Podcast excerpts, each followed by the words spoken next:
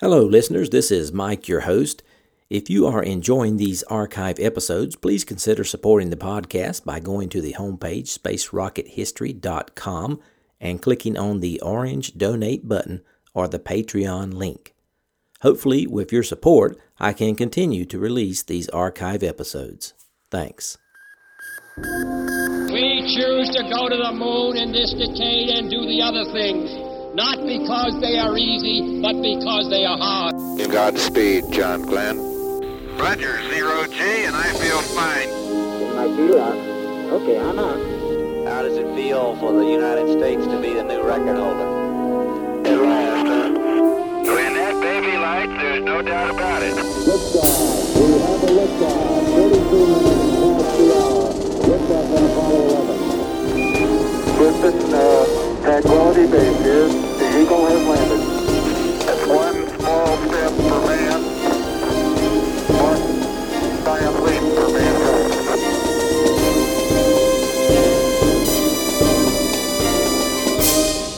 Hello and welcome. This is Michael Annis, and you're listening to episode one forty-five of the Space Rocket History Podcast.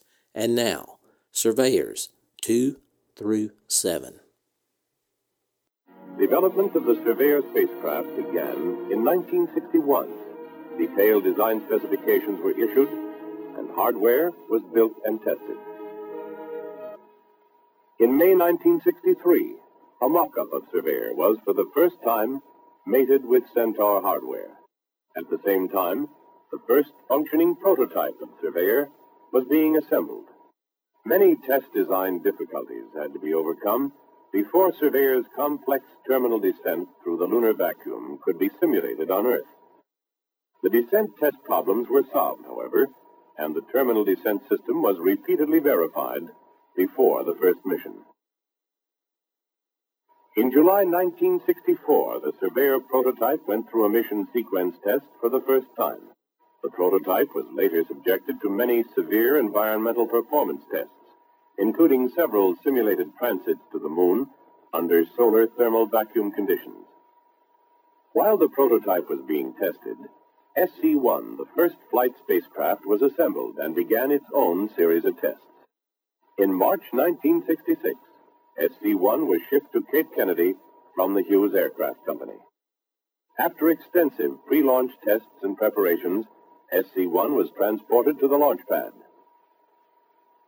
On May thirtieth, nineteen sixty-six, Surveyor was launched on its historic journey to the moon. On June second, nineteen sixty-six, Surveyor one soft-landed on the moon. It returned over eleven thousand photos and a large volume of telemeter data. This episode will cover the remaining Surveyor moon lander series. The first lander, Surveyor one, was covered in episode seventy-five, so today I will cover Surveyors two through seven.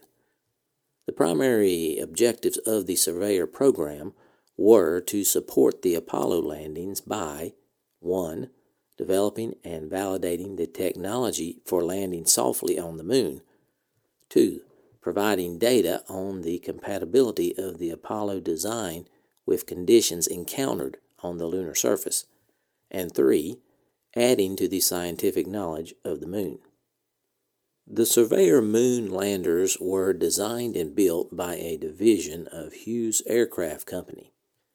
Hughes Aircraft Company was a major aerospace and defense contractor founded in nineteen thirty-two by Howard Hughes in Glendale, California, as a division of Hughes Tool Company. In nineteen forty-eight, Hughes created a new division of the company called the Aerospace Group. The Aerospace Group was further divided into the Space and Communications Group and the Space Systems Division. These two divisions built the world's first geosynchronous communications satellite, Syncom, in nineteen sixty-three, and followed it closely with the first geosynchronous weather satellite, A T S one, in nineteen sixty-six. Later that year, Hughes designed and built the Surveyor series, beginning with Surveyor number one, which made the first soft landing on the moon. The surveyor program was managed by the Jet Propulsion Laboratory, J P L, in Los Angeles County, California. Now I'm going to describe the physical aspects of the basic surveyor spacecraft structure.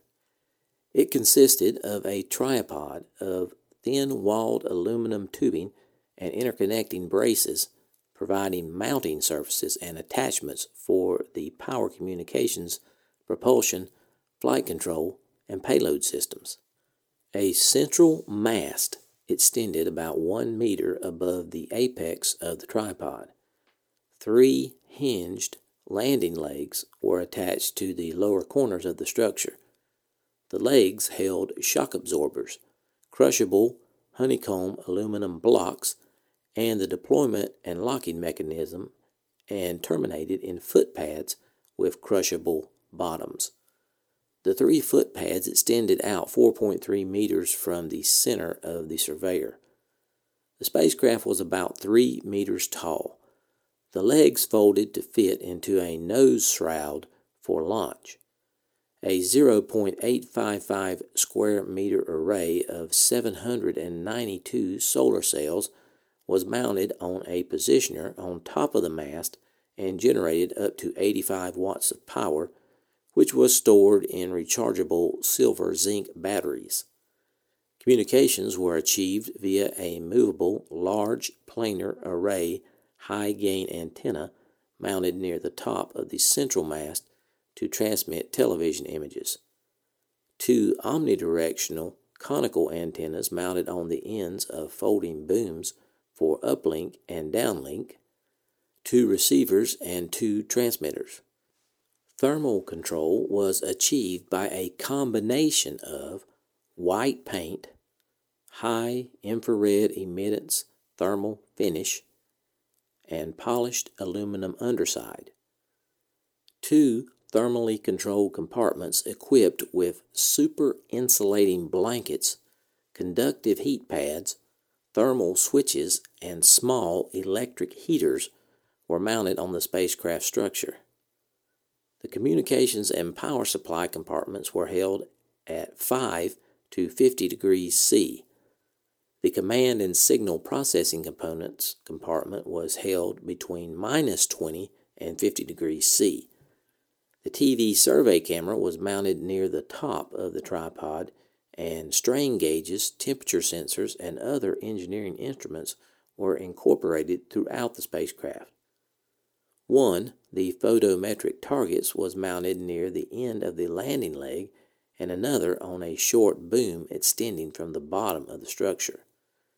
Other payload packages, which differed from mission to mission, were mounted on various parts of the structure depending upon their function. A sun sensor, canopus tracker, and rate gyros on three axes provided attitude information. Propulsion and attitude control were provided by nitrogen attitude control jets during cruise phases. During the powered phases, including landing, three throttleable vernier rocket engines were used, and during terminal descent, a solid propellant retro rocket was used. The retro rocket was a spherical steel case mounted in the bottom center of the spacecraft. Each thrust chamber of the vernier engines could produce one hundred thirty newtons to four hundred sixty newtons of thrust, and one engine could swivel for roll control. The fuel was stored in spherical tanks mounted to the tripod structure. For the landing sequence, an attitude marking radar initiated the firing of the main retro rocket for primary braking. After the firing was complete, the retro rocket and radar were jettisoned, and the Doppler and altimeter radars were activated.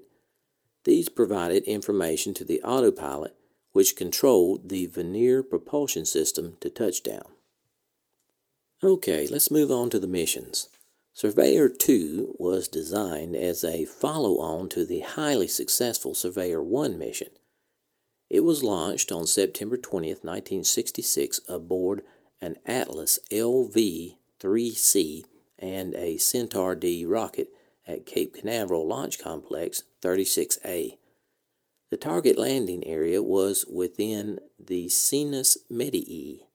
However, during the mid-course maneuver, one vernier engine failed to ignite, resulting in an unbalanced thrust that caused the spacecraft to tumble. Attempts to salvage the mission failed, and it impacted the moon on September twenty-third, nineteen sixty-six, at three eighteen Universal Time in the vicinity of five point five degrees north by twelve degrees west. Here's the clip for Surveyor two. In September nineteen sixty-six, S C two was launched. Unfortunately, a malfunction occurred during mid-course. After repeated attempts to correct the problem, the retro rocket was fired, and all contact with the spacecraft was lost two seconds later. Now let's move on to Surveyor three. Surveyor three was the second spacecraft of the Surveyor series to achieve a lunar soft landing. The specific objectives for its mission were to, one, perform a soft landing on the moon within the Apollo zone and east of the Surveyor one landing site. two. Obtain post-landing television pictures of the lunar surface. three. Obtain information on lunar surface bearing strength, radar reflectivity, and thermal properties. And four, use the surface sampler to manipulate the lunar surface and observe the effects with the television camera. Surveyor three was similar in design to Surveyors one and two, but had several changes in the payload.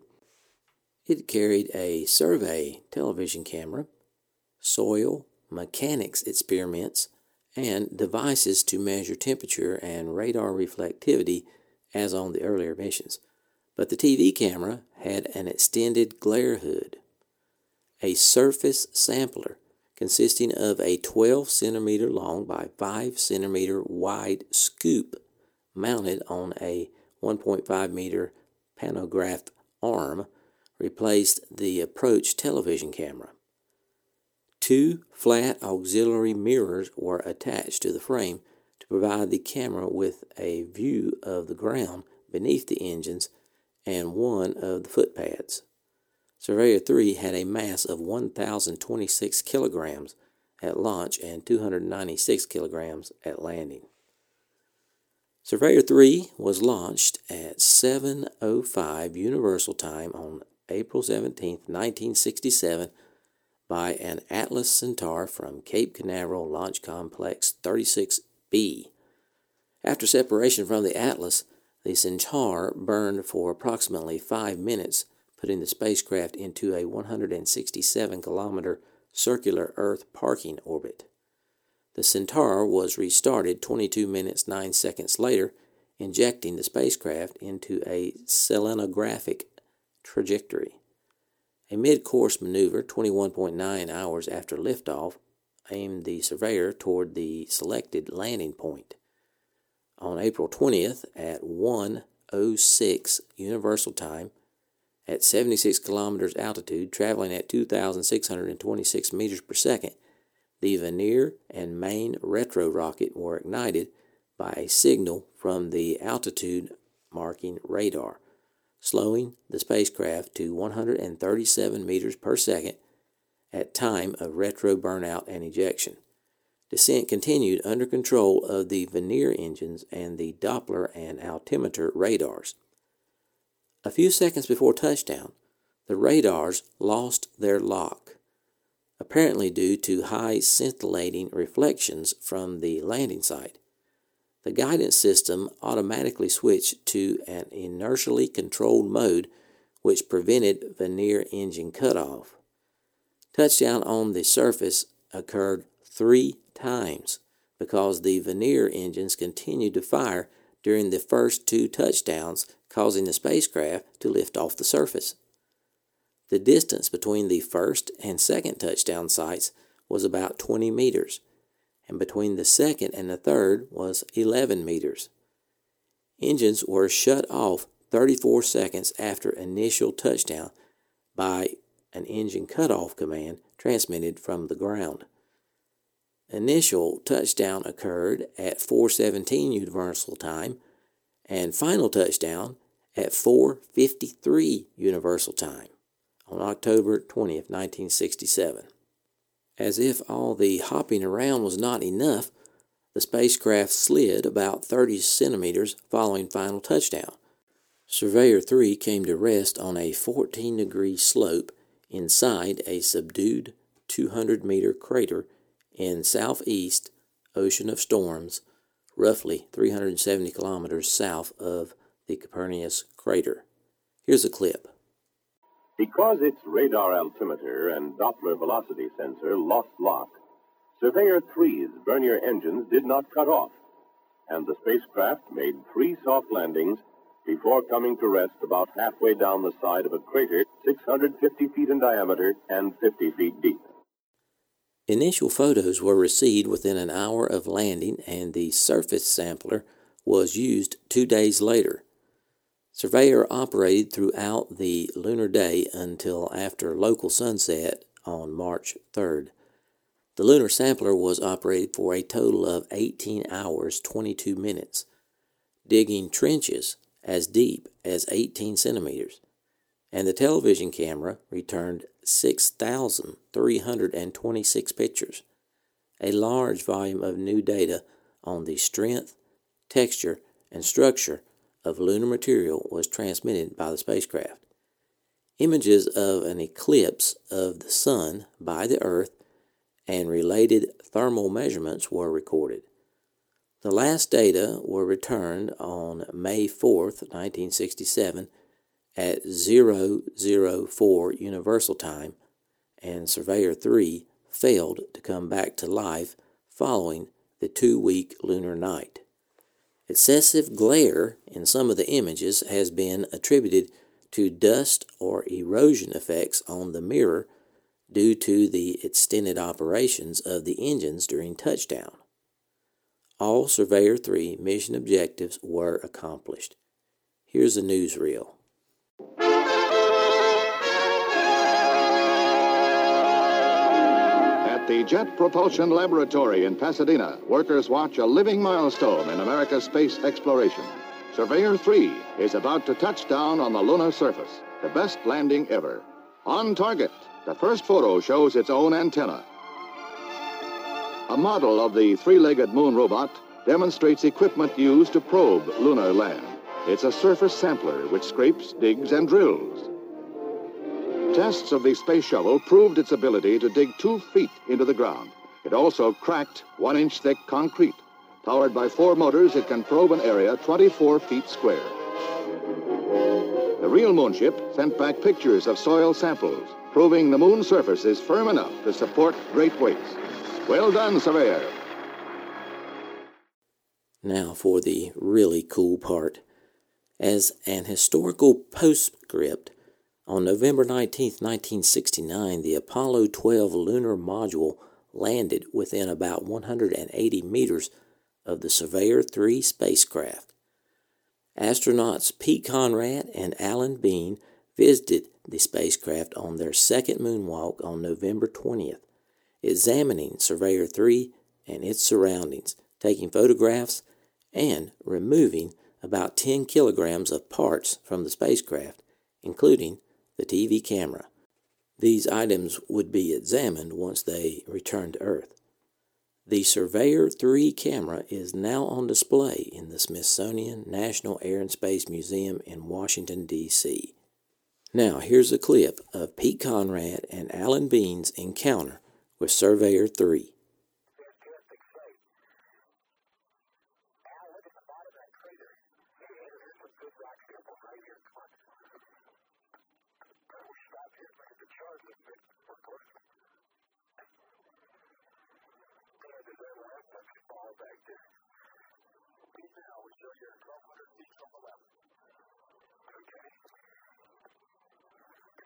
Like, you know, I can help it. There would be those pictures that you know, I love it. It's cool.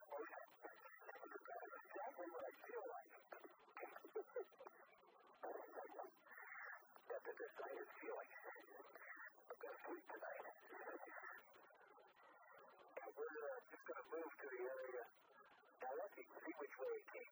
and two-loaded stupid. And you know, yeah, they got burnt and still sat there. Okay, Houston, I, uh, I'm jiggling it. This over is probably branded here. That's no problem. Okay, Al, we're ready to start getting a T V camera, okay? All right, you see that, that uh, material disintegrate. Hey, that's got easy. Okay, two more tubes on a T V camera and that baby dies. There you go. In a bag, in a bag. Yeah, I gotta zip it up. Good show. Big brother, let me cut this scoop off. Sure. This picture is gonna leave without a scoop. Now let's move on to Surveyor four.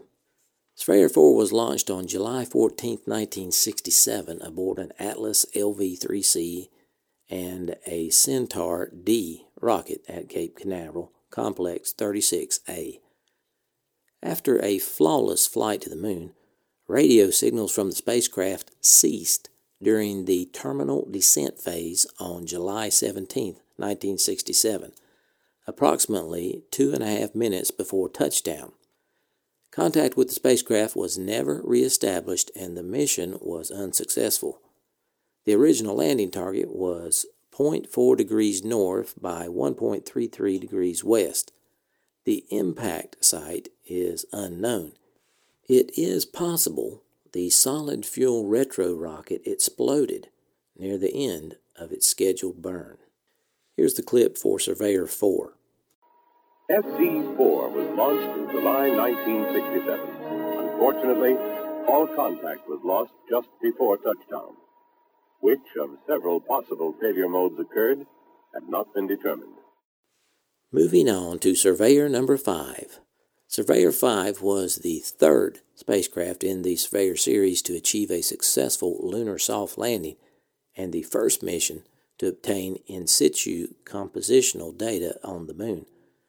The specific objectives for this mission were to perform a soft landing on the moon in the Sea of Tranquility and obtain post-landing television pictures of the lunar surface.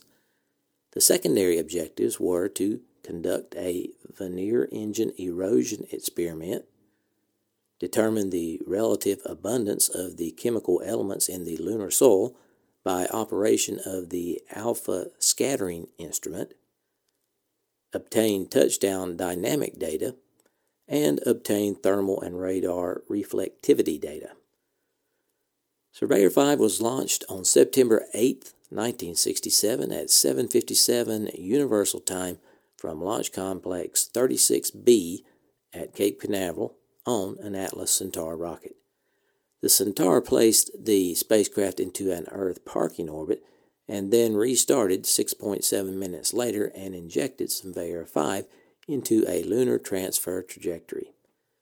A mid-course trajectory correction involving a fourteen point two nine second firing of the vernier engines was performed at one forty-five Universal Time on September ninth. Immediately following the maneuver, the spacecraft began losing helium pressure.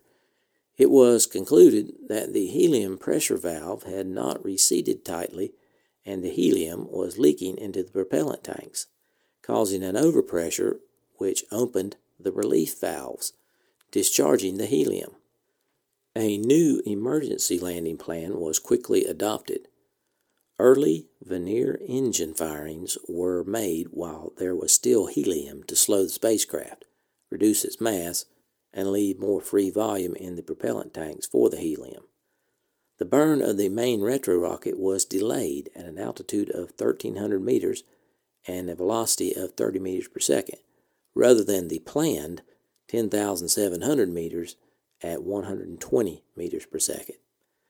The new descent profile worked flawlessly, and Surveyor five touched down on the lunar surface on September eleventh, nineteen sixty-seven at forty-six minutes Universal Time at one point four six one degrees north by twenty-three point one nine five degrees east on a twenty degree slope of a nine by twelve meter rimless crater in the southwest Sea of Tranquility.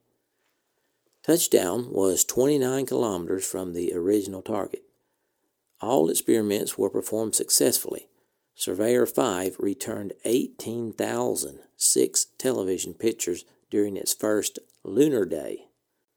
The Alpha Scattering Instrument was deployed and performed the first in situ analysis of an extraterrestrial body, returning eighty-three hours of data on lunar soil composition during the first lunar day. A vernier engine erosion experiment was conducted on September thirteenth, about fifty-three hours after landing, consisting of a firing of the vernier engines for zero point five five seconds while the spacecraft sat on the ground to examine the effects of the engines on the surface.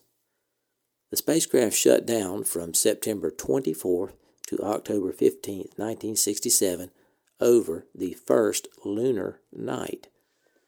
An additional one thousand forty-eight pictures and twenty-two hours of alpha scattering data were received during the second lunar day. On October eighteenth, Surveyor five acquired thermal data during a total eclipse of the sun. Transmissions for the second lunar day were received until November first, nineteen sixty-seven, when shutdown for the second lunar day occurred about two hundred hours after sunset. Transmissions were resumed on the third and fourth lunar days, with the final transmission occurring at four thirty Universal Time on December seventeenth, nineteen sixty-seven. Pictures were transmitted during the first, second, and fourth lunar days. A total of nineteen thousand one hundred eighteen pictures were transmitted. Alpha scattering results indicated soil composition resembling Earth basaltic rock of fifty-three percent to sixty-three percent oxygen, fifteen point five percent to twenty-one point five percent silicon, ten to sixteen percent sulfur, iron, cobalt, and nickel, four point five to eight point five percent aluminum, and small quantities of magnesium, carbon, and sodium. The quantity of material adhering to the magnet was consistent with a mixture of pulverized basalt and ten to twelve percent magnetite, with no more than one percent metallic iron. The vernier engine experiment produced minor but observable erosion of the surface. All mission objectives were accomplished. Here's the clip for Surveyor five. Though Surveyor five did not carry a surface sampler, footpad number two dug its own trench as the spacecraft skidded down into a small crater. The lunar soil appeared almost identical to that seen at the previous landing sites. Surveyor five carried an alpha scattering instrument. Analysis of that instrument's findings indicated that the composition of the lunar surface material is close to that of common terrestrial basalt. The magnetic materials test results agreed with that analysis. Next up, we have Surveyor six. It was the fourth of the Surveyor series to successfully achieve a soft landing on the moon. The specific primary objectives for this mission were to perform a soft landing on the moon in the Sinus Medii region and obtain post-landing television pictures of the lunar surface.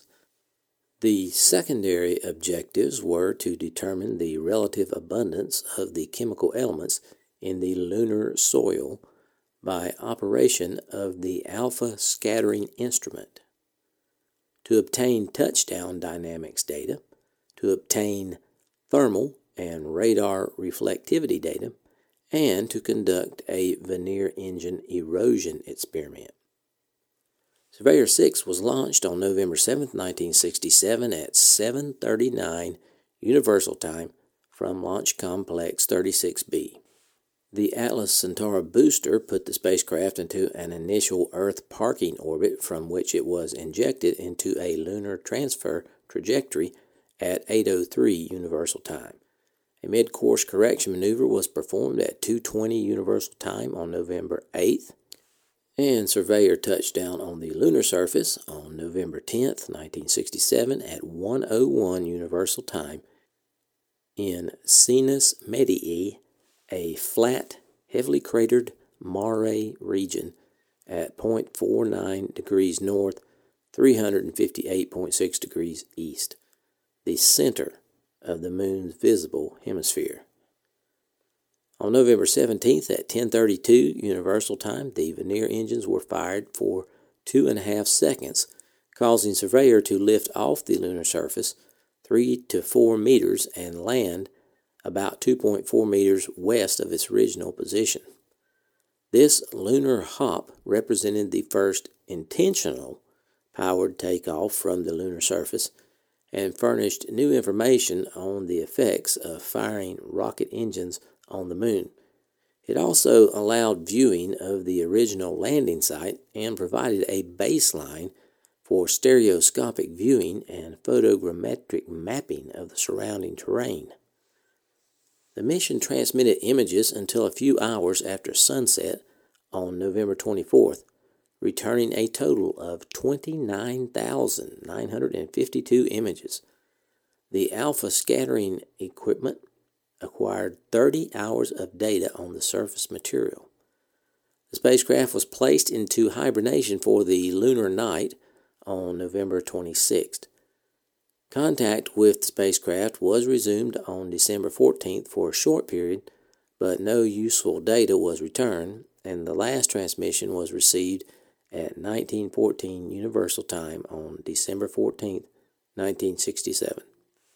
The results of the experiments showed that the surface had a basaltic composition similar to that found at the Surveyor five landing site.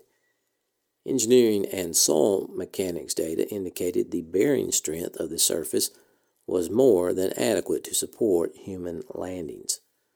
This spacecraft accomplished all planned objectives.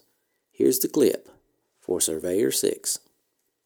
Surveyor six's scientific payload duplicated that of five, and its analysis of the lunar material also duplicated that found by five, four hundred sixty miles east. Surveyor six returned over thirty thousand photos, more than all three previously successful flights together. And lastly, we have Surveyor seven, which was the fifth and final spacecraft of the Surveyor series to achieve a lunar soft landing. The specific objectives for this mission were to, one, perform a lunar soft landing in a highland area well removed from the Maria to provide a type of terrain photography and lunar sample significantly different from those of other Surveyor missions. Objective two, obtain post-landing T V pictures. Three, determine the relative abundance of chemical elements. Four, manipulate the lunar material. Five, obtain touchdown dynamic data, and six, obtain thermal and radar reflectivity data. Surveyor seven was the only Surveyor craft to land in the lunar highland region. Surveyor seven was launched at six thirty Universal Time on January seventh, nineteen sixty-eight with an Atlas Centaur from Launch Complex thirty-six A.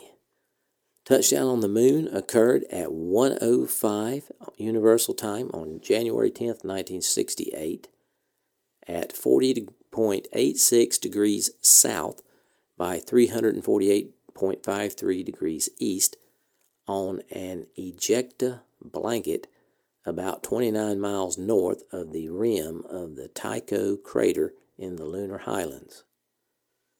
Science operations commenced shortly after landing. The T V camera returned twenty thousand nine hundred ninety-three pictures on the first lunar day. The Alpha Scattering Instrument failed to deploy fully, but the surface sampler was used to force it to the ground. The sampler was later used to set the Alpha Scattering Instrument on a rock and then into a trench it had dug. Approximately sixty-six hours of alpha scattering data were obtained during the first lunar day on the three sites. Operations were continued after sunset and included pictures of the Earth, stars, and the solar corona. Operation was terminated at fourteen twelve Universal Time on January twenty-sixth, eighty hours after sunset. The second lunar day operations began at nineteen oh one Universal Time on February twelfth, nineteen sixty-eight, and included an additional forty-five pictures for a total of twenty-one thousand thirty-eight, and thirty-four hours of alpha scattering data from inside the trench. Operations were terminated on February twenty-first. The lunar surface sampler operated flawlessly for a total of thirty-six hours, twenty-one minutes, digging trenches and moving and manipulating four rocks. Results were generally consistent with earlier missions, except that the chemical analysis of the highland crust showed it to be poorer in iron group elements than the previous samples, all from the lunar maria. The magnetic experiments showed the presence of magnetic constituents in amounts comparable to those at the Surveyor five and six sites. The lander also successfully detected laser beams transmitted from Earth. The mission objectives were fully satisfied by this spacecraft. Here's the clip on Surveyor seven. Since potential Apollo landing sites had been adequately surveyed, S C seven was assigned a scientific mission in an area just north of the crater Tycho. The spacecraft landed safely in the rockiest area yet encountered by Surveyor and supplied a vast amount of new data. The story of Surveyor is measured in more than just five successful missions. Surveyor accomplished what it set out to do. For the Apollo mission, Surveyor demonstrated conclusively that the moon, made up at least in part of materials comparable to those on Earth, can support man and his machine. The Surveyor spacecraft probed the physical and chemical nature of the moon and transmitted thousands of photographs. To land a man on the moon remains a national goal. Surveyor has contributed immeasurably to achieving that goal.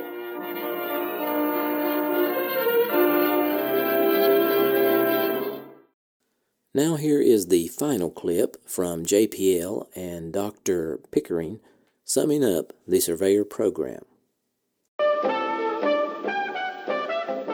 The moon, not nearly as mysterious as it used to be, has been photographed, landed on, dug into, and chemically sampled.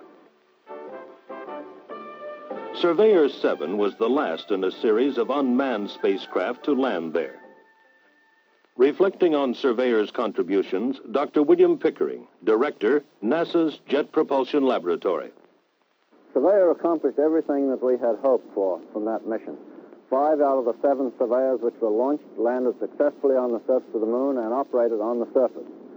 Uh, with the surveyor photographs, we were able to show that um, a landing a manned spacecraft on the moon is quite a reasonable undertaking, uh, and, in, and in fact that the man will be able to walk on the surface of the moon without danger of falling through or sinking into the dust at any great depth. Uh, we were able to measure the bearing strength of the surface. We were able to get the uh, general appearance of the surface, to point out that, there were, uh, that uh, in certain areas of the moon, at least, uh, there were not very many large rocks which have to be contended with, uh, but there were, of course, numerous smaller and smaller craters.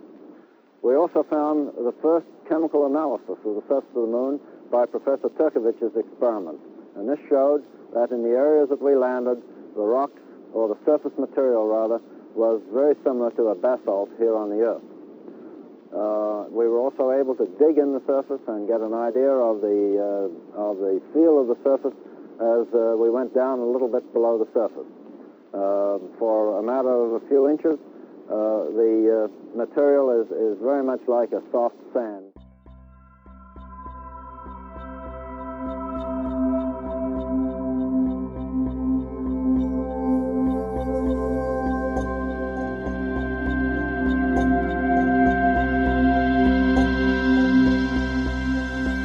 Thanks for listening to this archive episode of the Space Rocket History Podcast. If you are financially able, please support the podcast by going to the homepage space rocket history dot com and clicking on the orange Donate button or the Patreon link. Thanks.